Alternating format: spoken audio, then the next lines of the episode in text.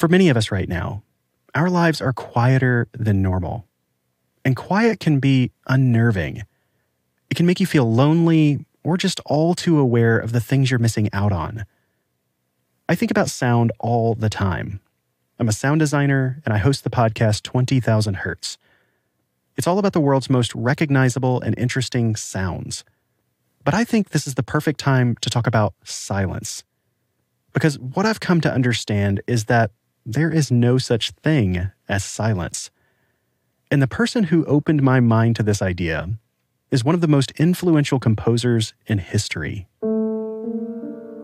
John Cage has made an impact on artists in many genres, from avant garde musicians to modern dance to pop music. Right now, we're listening to his 1948 piece called In a Landscape. This version was recorded in 1994 by Stephen Drury.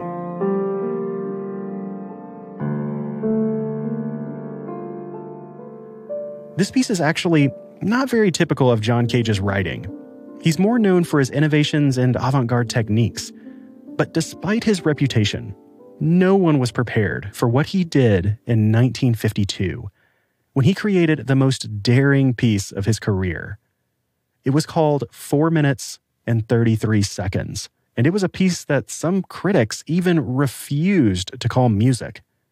Because for the entire duration of the piece, the performer plays nothing at all. Well, to be technical, the performer is actually playing rest, but to the audience, it looks like nothing's happening. John Cage's 433 was performed for the first time in the summer of 1952 by renowned pianist David Tudor. It was at the Maverick Concert Hall in Woodstock, New York. This is a beautiful wooden building with huge openings to the outdoors. So David Tudor walked out on stage, sat down at the piano, then closed the piano lid. He then sat in silence, only moving to open and close the piano lid between each of the three movements.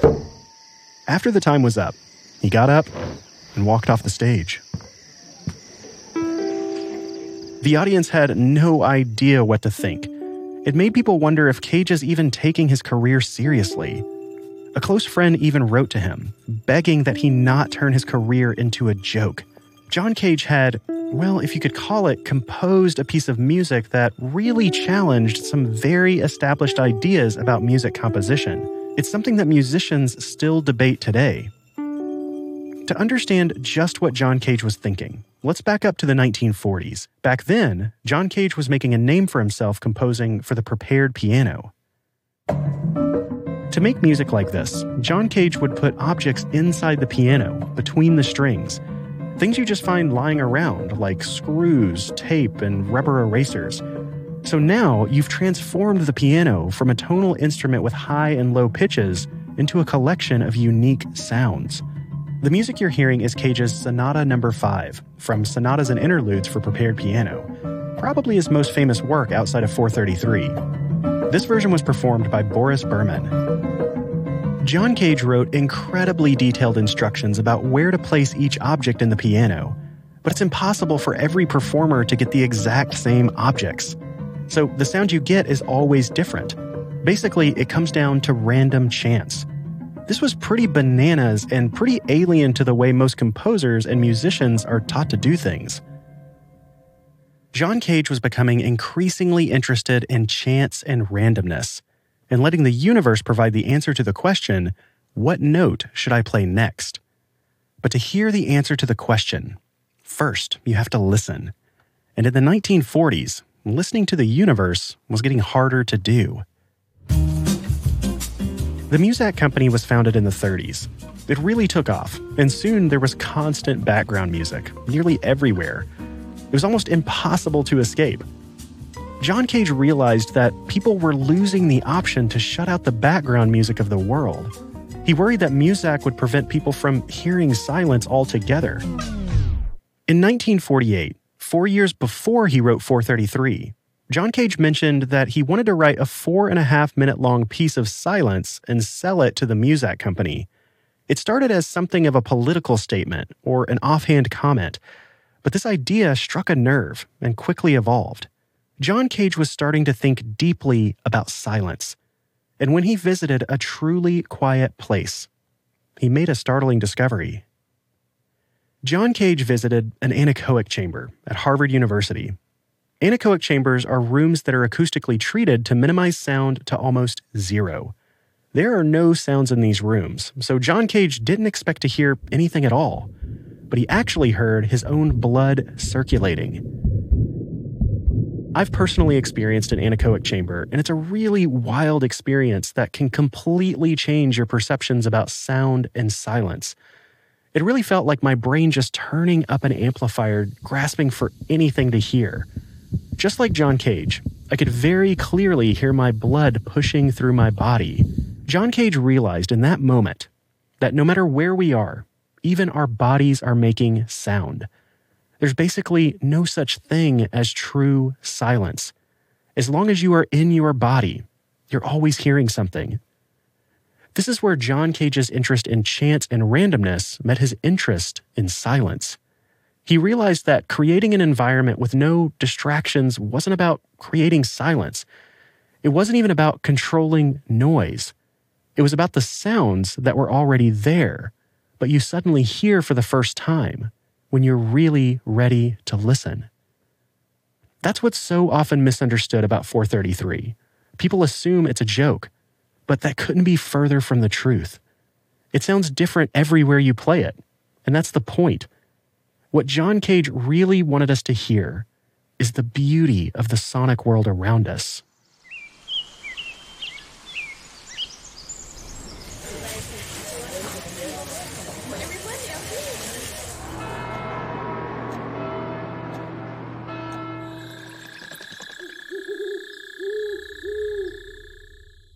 433 should be a mindful experience that helps you focus on accepting things just the way they are.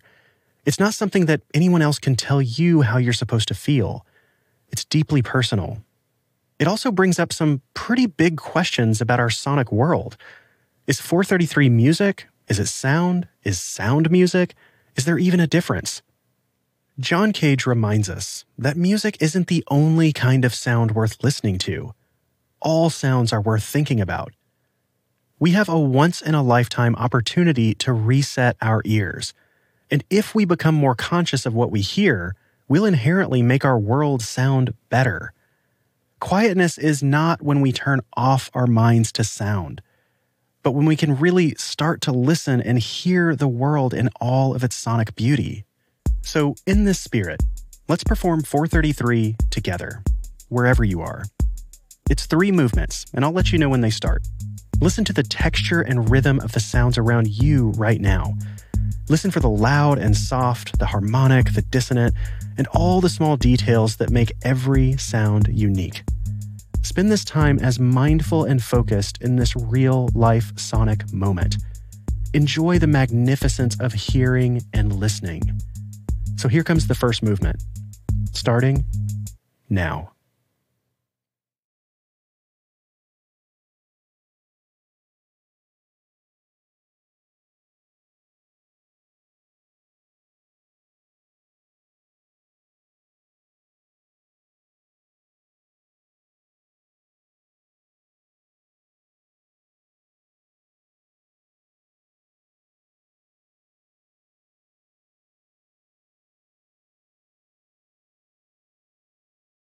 And here's movement two.